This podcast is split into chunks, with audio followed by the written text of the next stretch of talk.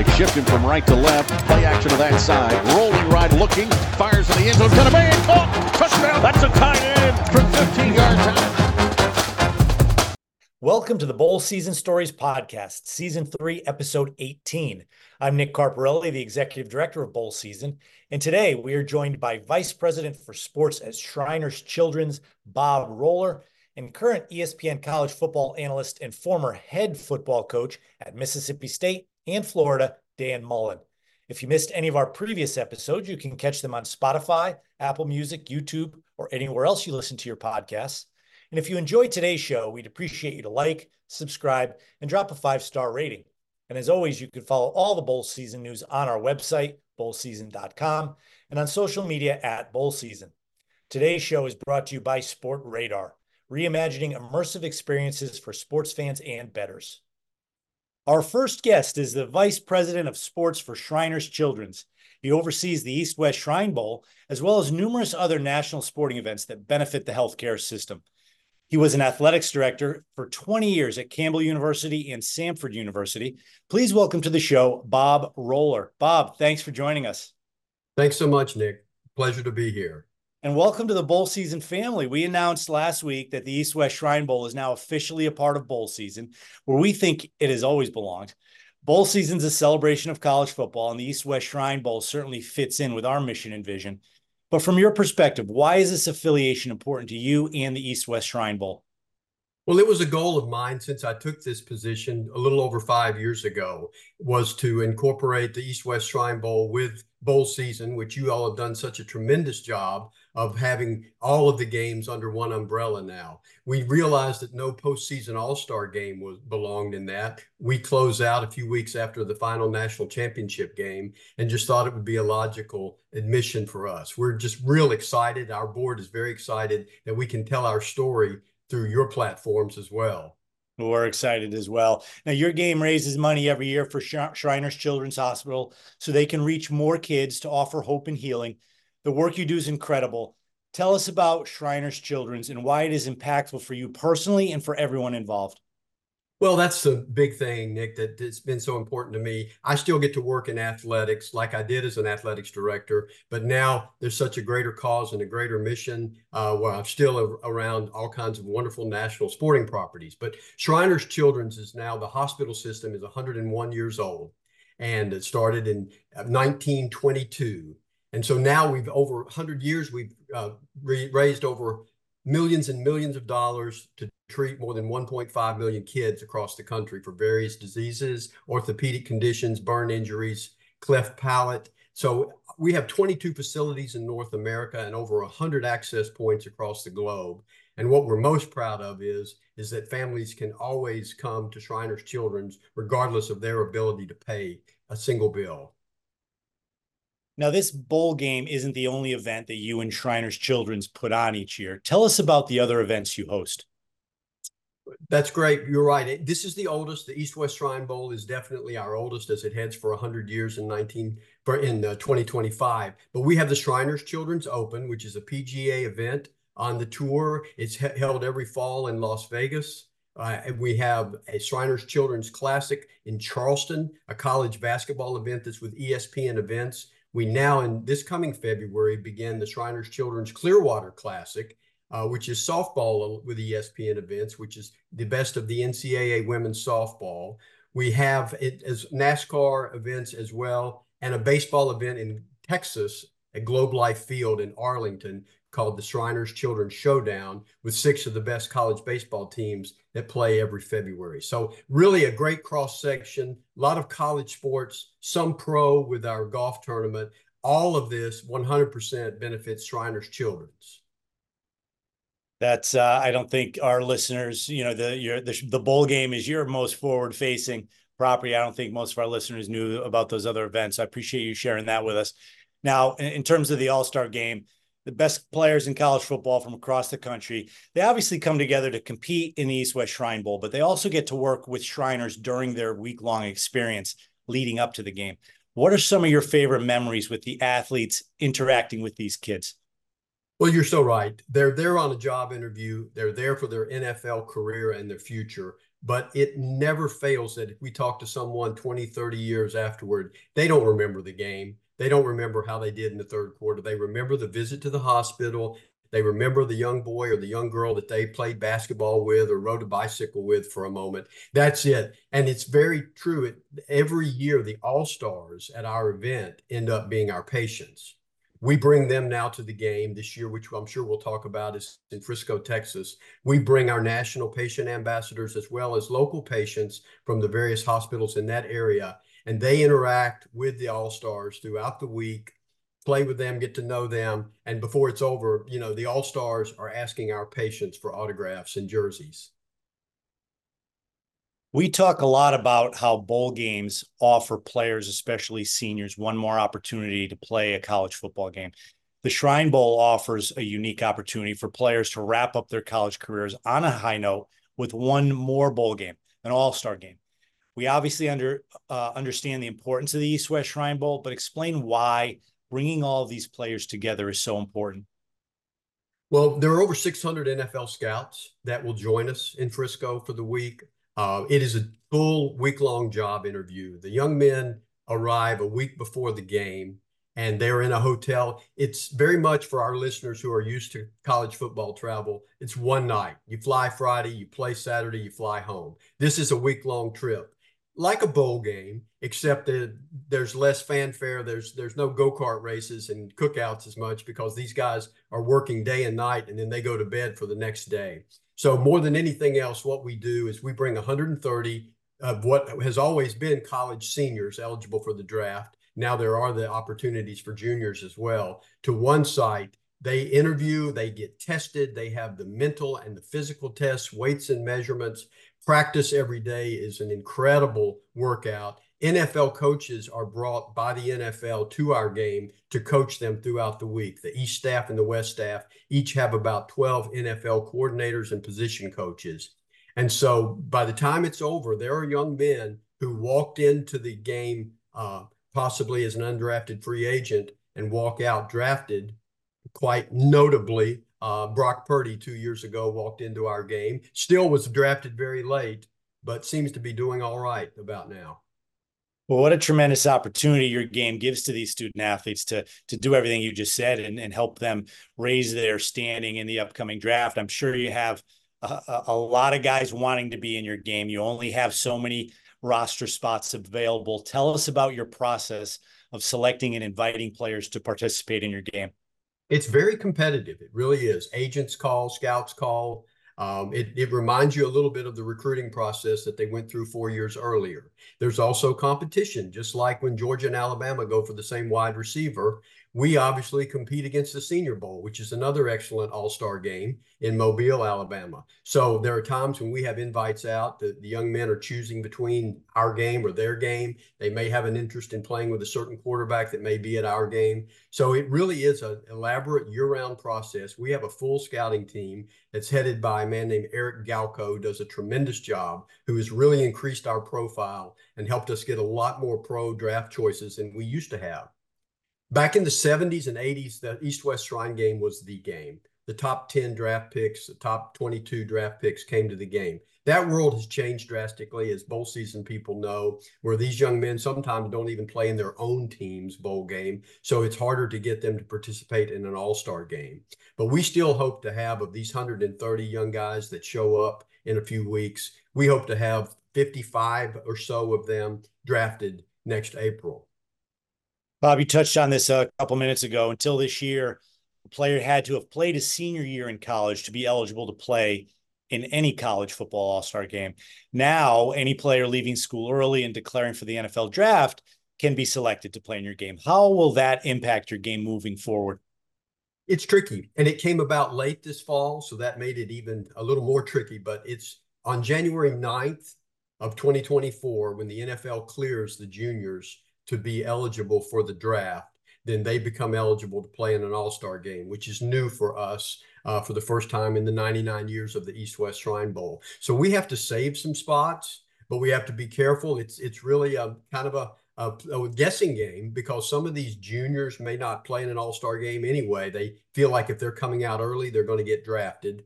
Some of them make poor decisions, quite frankly, and that doesn't happen, but others know that they're going to go high. So it is a it is a difficult situation, and it makes it even harder for those last 15 or 20 young men on our list who are seniors that uh, may not be invited at the very end because now the juniors are eligible. You mentioned the long history of your game bowl season in general is all about history. I think now that you're a part of bowl season, you're the second oldest bowl game, second only to the to the Rose Bowl. Your game's been around for 99 years this year, right? Next year is going to be the 100 year anniversary, which is going to be awesome.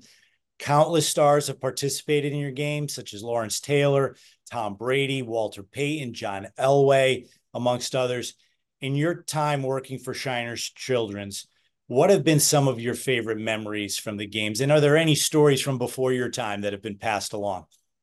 Well, there are great stories from the old days when the tournament, uh, the tournament and the game was played out in Palo Alto. I mean, it is amazing to imagine that the East-West Shrine game used to be on Christmas Day, sold out Kezar Stadium, 80,000 fans, and it aired on both CBS and NBC at the same time. Wow. That's that's that's, that's the way the world was and, and, I remember as a young child watching that game. You would see the sunshine hit the field. It would be like watching the Rose Bowl all over again. Obviously, those days have changed. Coaches have been uh, great stories in the past of where people have coached Jerry Glanville and Bum Phillips and names, you know, legendary names like that coached in the game. It used to be college coaches and college all star coaches like Nick Saban would come and George Perles from Michigan State. And so um, there are there are so many stories like that. But more than anything, it's um, it's people like Johnny Rodgers and Gale Sayers and Roger Staubach and like as you said, Lawrence Taylor. Tom Brady came to that game as a third string quarterback on the east side from Michigan. Only played in the fourth quarter. Uh, had a really good game and more importantly had a good practice. And um, the Patriots saw him drafted him in the sixth round. I mean, and, and literally he was outside of Michigan, not really known of. And so, and he was drafted later in life. You know, he very much uh, talked about how he had a chip on his shoulder from being drafted in the sixth round. If he had not played in the East West Shrine Bowl, he, he probably wouldn't have been drafted at all. Bob, one of the coolest things I think when I've watched your game over the years is is seeing the the East team with their uniforms, the West team with their uniforms, but they're all the players are wearing their school's helmets. So yes. You, if you have a favorite team, you're watching the game, you're seeing which one of your guys you can pick all. And sometimes they have the stickers from their new friends they made from the other schools. What a great tradition that is. It really is. And I'll tell you, we had a meeting about it yesterday. And you know how they don't want to take the fun out of football anymore. And celebrations are a big part of it. And and I'll get to the sticker point in a minute, but we do have a unique celebration where we put our patients in the end zone of these games in a very safe location. But when the guys have an interception or a touchdown, there's a, a balcony area where they go straight to celebrate with our patients. But getting back to the stickers, we had a call about that just yesterday because I'm a purist, and I hate to see that multiple sticker, but I know the guys love it and they trade stickers at the game. So this year, our plan and hope is that we will have a sponsored, maybe bowl season will sponsor it, but we will have a sponsored event at the post game ceremony on the field the minute the game is over, where the guys trade their stickers as they leave. And also, our patients will come with an empty helmet and the players will put their stickers on the patients' helmets. But during the game, we hope that the Carolina, Texas, Southern Cal, Virginia Tech helmets uh, will stay pure. Great idea. I love I love that. I can't wait to see the video from that. And and I'm going to be at your game. I've never been to to your game before. I'm going to come this year. I Great. can't wait. Well, to all our listeners, you can catch the East West Shrine Bowl on Thursday, February 1st on the NFL Network. Bob, what else do we need to know? Well, for those in the North Texas area, we're really excited that we're playing at the Star in Frisco, Texas, the world headquarters of the Dallas Cowboys, who just might possibly still be playing that week and practicing for a Super Bowl. You never know. But regardless, our game is Thursday night. If you go to shrinebowl.com, tickets are available for as low as $20 to see a game, and that's an unheard of price. But our interest is to get people in the building and not worry so much about the ticket admission. So the game is the Thursday night at the Star in Frisco, and we look forward to seeing you. Bob, thanks so much for joining us. We're really proud of this partnership. Like I said at the beginning, the East West Shrine Bowl has really been always been a part of bowl season. We've just made it official, and we're really excited about it. Thank you, Bob. Great. It's great working with you all. It's you're a tremendous team. Take care. Bye. TaxAct knows watching college football is fun. Doing your taxes, not so much. That's why they make filing simple. So let's get them over with. TaxAct, the official tax filing software of bowl season. Go to taxact.com to get started today. Our next guest has 27 years of college coaching experience. He was the head football coach at Mississippi State for nine seasons and the University of Florida for four seasons. He now spends his time as a television analyst for ABC and ESPN. Please welcome to the show Dan Mullen. Dan, thanks for joining us. Great to be with you, Nick. We've known each other a long time now, Dan. It's hard to believe. yeah. 23 years ago, you and I were were at Notre Dame together, you know, drinking a beer at the linebacker lounge. We had no money. Uh, we've been through a lot over the 23 years, and here we are uh, doing a podcast together. Pretty cool. Oh yeah, those those days were those days are fun when you're that young, up and coming. You're trying to make it in the business. Uh, you know, everybody thinks there's there's all the glory that goes on, and they don't see everybody behind the scenes, all the, the grad assistants and us lowly people back then that are like scraping by, like sleeping on the floors of apartments, whatever you can find, and uh, and enjoying life, but learning a lot about football, learning about how it works, and, and having a great time. Yeah, sometimes you want to fast forward. You're thinking, oh, I don't have any money. I can't wait till I make some money. And you know, never, you know, I don't know how the saying goes, Dan, but you know, enjoying the process, enjoy the journey, because sometimes the destination isn't as much fun as you, as you thought it was going to be. You know, as you get older, that's a different perspective. Oh yeah. Well, I'll tell you what, the journey is critical. The journey is where you learn. Uh, too many people, you know, in the world to be successful, uh, if you don't understand the journey, it's hard to get to the destination. And and the journey is what it is. And you know, that's in, in today's world, everybody wants instant gratification right now. And I just tell guys, I mean, you know, I was very fortunate. I learned from a lot of great coaches throughout the years. Uh, you know, I was I was a grad. Most people now are like, hey, I, I don't want to put in my time. I want to just coach here. I, I was a grad assistant for seven years. Uh, you know, and, and so I mean that's seven years of basically making no money, scraping by, just you know, doing whatever's asked of you. You're working, breaking down film till three o'clock in the morning, um, and you're paying your dues. But I, will tell you what is during that time I learned everything uh, that you need to become successful later on, and you build that foundation from the ground up to have success. No doubt about it. Well, we're going to talk about bowl season in a minute, but before we do that, uh, today, after 27 years coaching college football, you're now working as an analyst, talking about college football alongside Matt Barrie in studio, as well as covering the games themselves. Tell me what goes into your preparation for game day as an analyst, and how does it compare to your preparation as a coach? Well, you know, it's different. You know, and it's so funny when I when I'm with all the TV people, is the things that are easy come really easy to me are harder for them and the things that are harder for me are uh, you know harder for me comes easy to them. So you know matt barrie and i will sit there and and you know early in the week we have a game. Usually we were calling the thursday night games all year. So uh, and then i'm in studio over the weekend. So i'd get home on sunday and spend some time with my family. But monday morning you get really into the next game. Uh, you know and i can get on the film and i'm start breaking down the film of the, the teams that we're watching you know, I, I can buzz through that and have a great understanding of what they're trying to do on offense, what they're trying to do on defense, you know, what's going on in certain situations of the game, who they want to get the ball to, what their key plays are. That's the easy part for me, you know, and then we get into production meetings and, you know, what's going on, how we're talking about things, when we're going to breaks, when to talk, when not to talk. Then we get into the roster with all the names. And, you know, because to me, through all the years, I'm a number guy. You know, like, oh, okay, hey, we got, hey, we, we better better double number 13 on the outside. You know what I mean? And uh, hey, when when 48 shows he's blitzing off the edge, we need to chip him as the defensive end. And then I'm with Matt Barrie, and if I say, hey, 48, he could reel off everybody's name on every roster. I'm like, even like in game, I'm like, uh, you know, okay, uh, who's that? I got to look down on my boards to figure out and, and try to remember all the names because I know the numbers and I know where the numbers are supposed to be as a coach. Uh, but it is it's a, it's a lot of fun because you're involved in the game. I love I love doing it. I love being part of the game. I love talking about the game. uh, trying to explain it to people, uh, situations that go on and what's going on and different decisions, what's happening during the course of the game. And, and you know what? I'm, I'm really fortunate to be with a guy like Matt Barrie, who we have just such a great time, and Harry Lyles on the sidelines. When we're doing the games, uh, we have a great time. I get to be with Matt Barrie and Joey Galloway at studio, which is fantastic.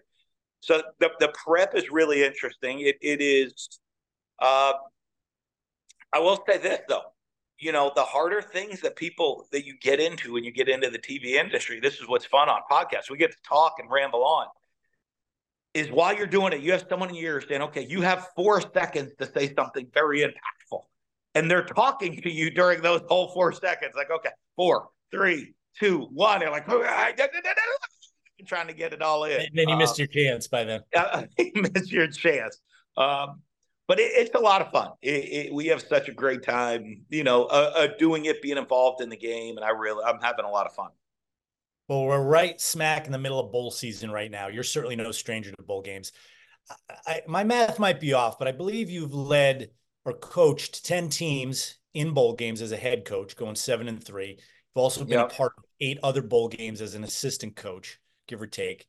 Uh, Tell us about those experiences and some of the memories from those games that have stood out to you over the years. As you said, seven and three. The seven, the seven are great. The three are awful. Uh, no, I, will tell you what. I'm I'm a big proponent. I love bowl games. Um, I, I, and I love what they stand for. I love the old school bowl game all the way back when I was a kid. Right. I mean, the, one of my favorite day of the year used to be New Year's Day. Back in the old days when um, you'd wake up and there were game after game after game after game. I mean, three on at a time of college football.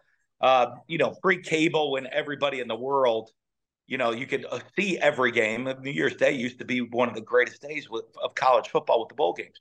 But being a part of them as a coach, uh, you know, the one thing I always enjoyed, I always thought the Bowls were a reward for a, a great season. I took over as the, the, head coach at Mississippi State, and they those guys had not been to many bowl games. And uh, our second year, we made it to the my second year, we went to the Gator Bowl.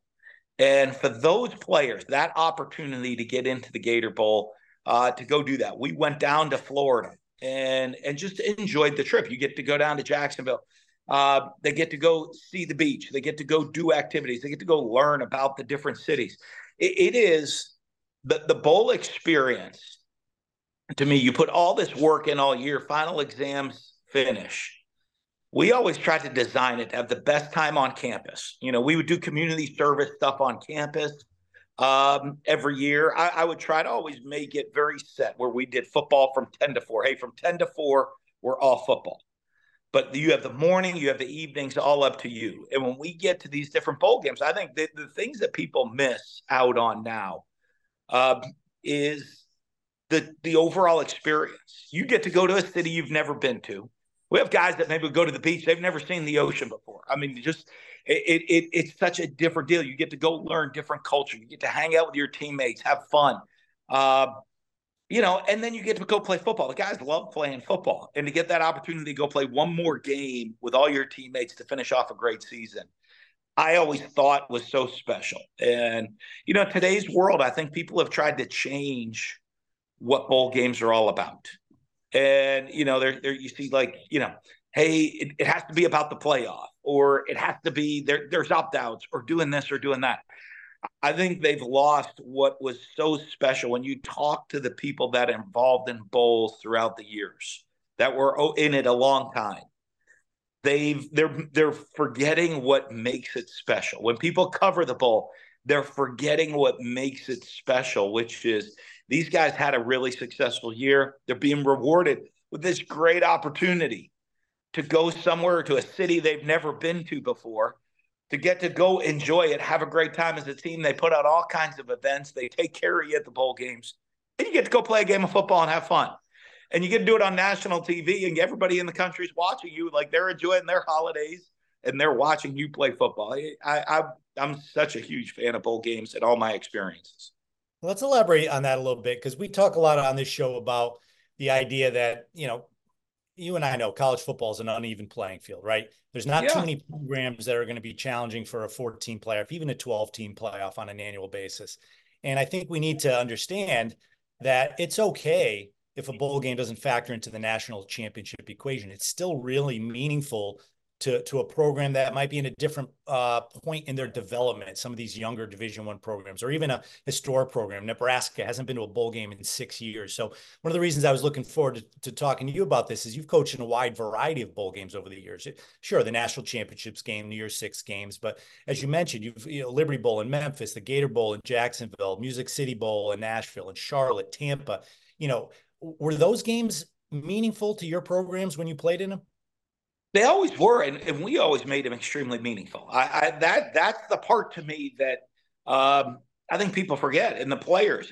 You know, we would always talk about it with the team of coming, and there was, you know, the, the here's the goal of the bowl experience: one, win the game. That you you never miss out. We are here to win a football game.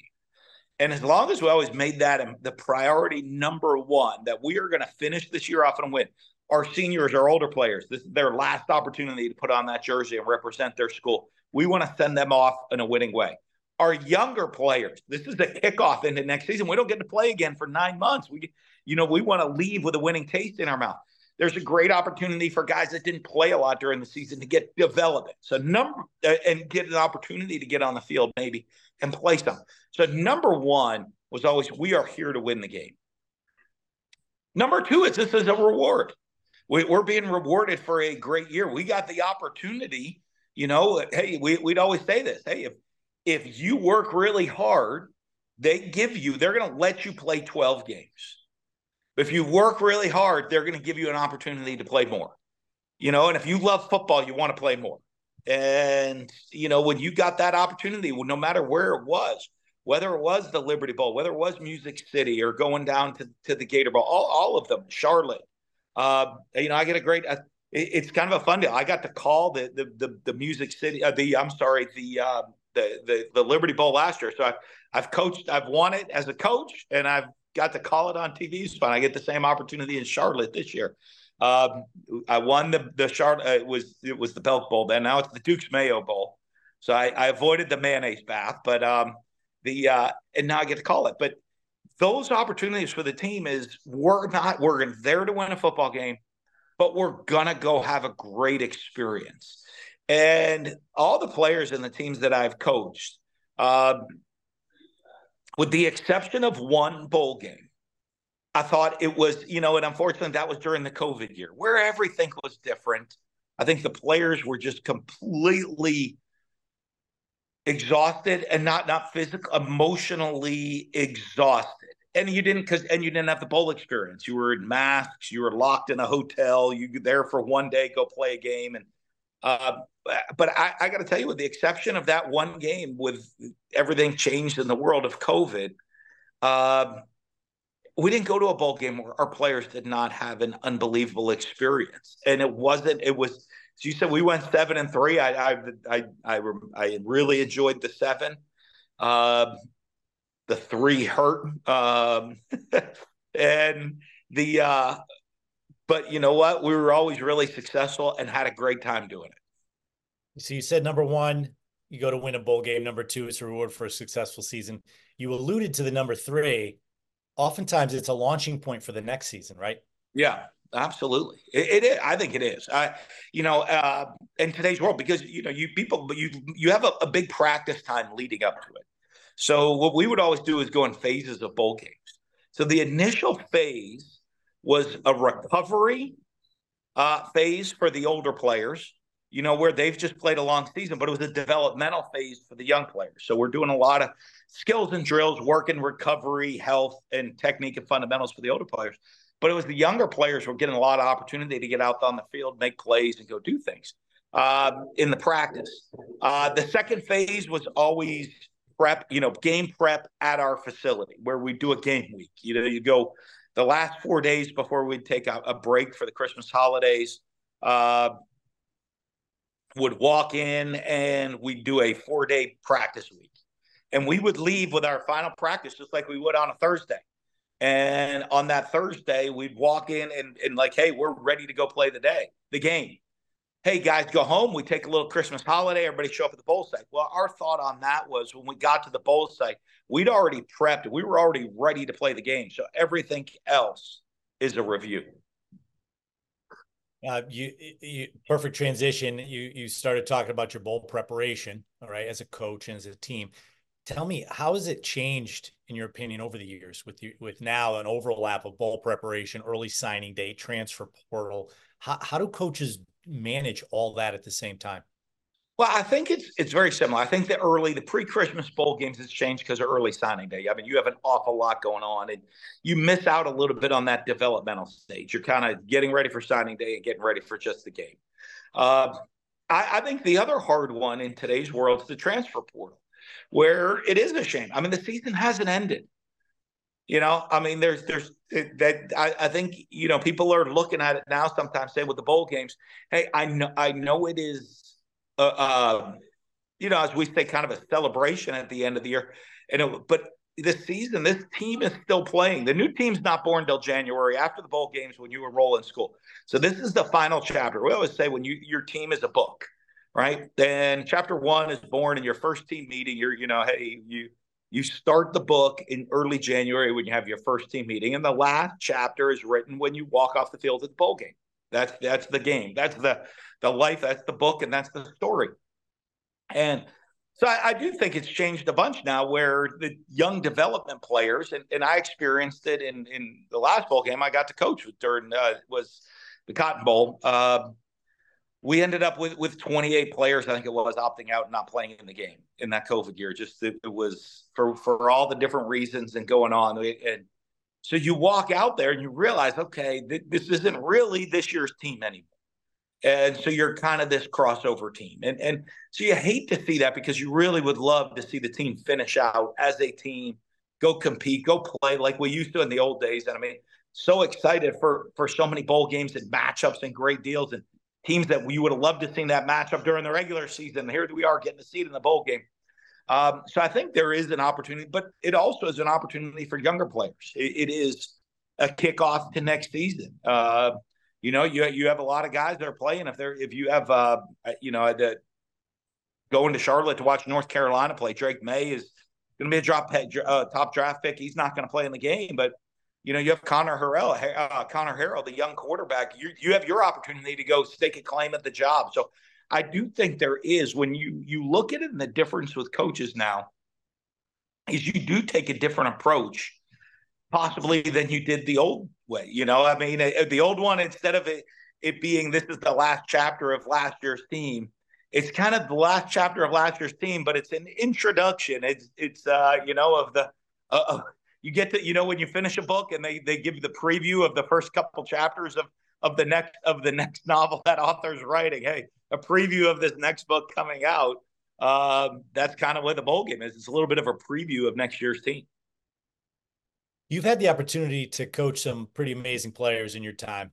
Uh, Heisman Trophy winner Tim Tebow comes to mind. Obviously, um, Dak Prescott playing currently with the with the Dallas Cowboys. Now, while Tebow was a big star right from the get go, Dak kind of slid under the radar a little bit, as good as he was, and obviously he's still playing. Talk about those two guys. What went into coaching both of those quarterbacks, and are there any players that you see in today's games that remind you of them?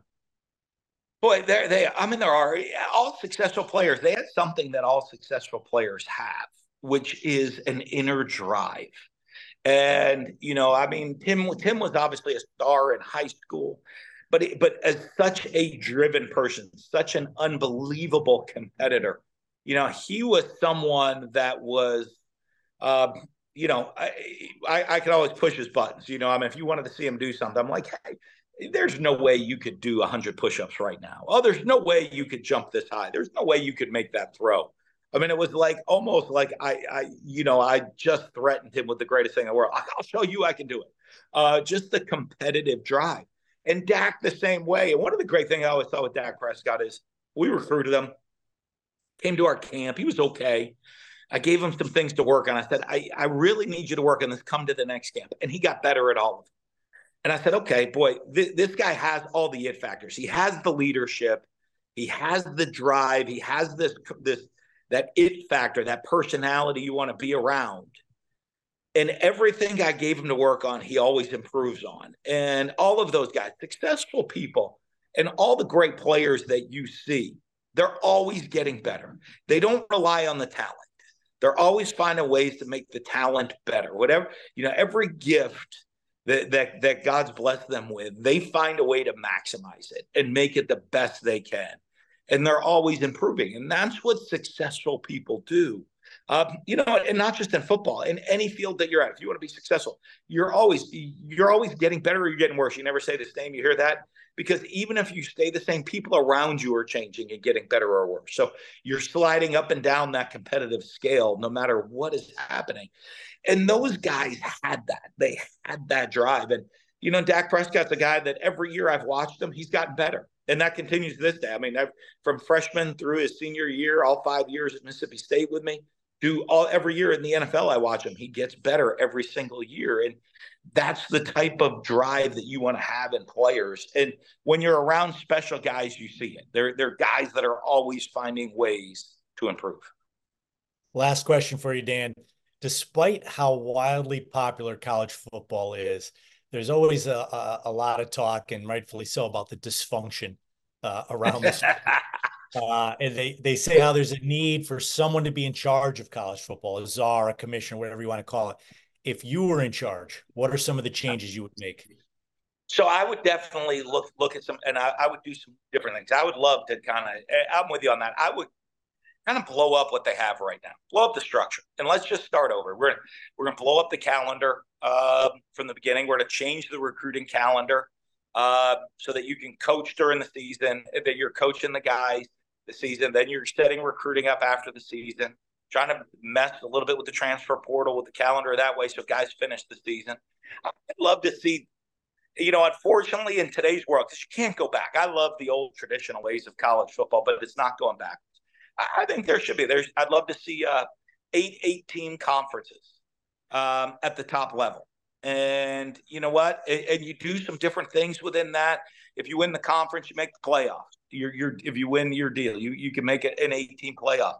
Other teams can go to a bowl game, and then there's a second group of eight 18 conferences, whether you call it Power Five or you know, basically there's a, a, a Division One and a one A, one you know the two two splits um, of the schools, and, and you know the, the, the Division winners play in bowl games for a championship, and then you have other bowl games and, and things going down the line um, for the deals. You you it'd be really easy. You revenue share with all of it. You know, you sit there and say, "Hey, here's there's 64 teams in Group One, uh, and there's four TV networks. You know, each of you would hey, there's eight. You each of you get two of the divisions for home games. Start the bidding. We're going to pool the money and share it with everybody. Same with the second group of of eight teams, um, and go do that. And I think. I, I would just love to see them, someone get control and say, we're going to restructure the whole thing. Because as you said i think for the people on the inside they see the dysfunction. Now the the thing that is unbelievable is the product on saturdays is as the best. I mean i don't know if there's a better sport than a college football saturday. So the product on game day and now in bowl season the product every day of the week which is even like that's what makes it right? The most wonderful time of the year. There's games all day every day at bowl season. Uh, it makes it unbelievable because the product on the field on game day is still the best there is in sports. And so it's all the people behind the scenes that really have to look and say, hey, the end result product is still unbelievable. So be careful about changing it too much.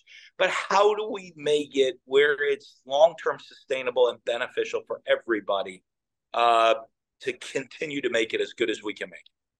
Some good ideas there for sure. Well, Dan, I really appreciate your time. As we said at the outset, you and I have known each other a long time. I love the fact that we stay in touch. Uh, thanks for your time today, and uh, good luck calling the rest of your games during bowl season. Absolutely. Thanks. Great to be with you, and it's going to be exciting. I can't wait to watch all the games. All right. Take care. Well, that'll do it for this week's podcast. If you missed any of our past episodes, you can catch them on Spotify, Apple Music, YouTube, or anywhere else you listen to your podcasts. And if you enjoyed today's show, we'd appreciate you to like, subscribe, and drop a five star rating. And as always, you can follow all the bowl season news on our website, bowlseason.com, and on social media at bowl season. Thanks for listening.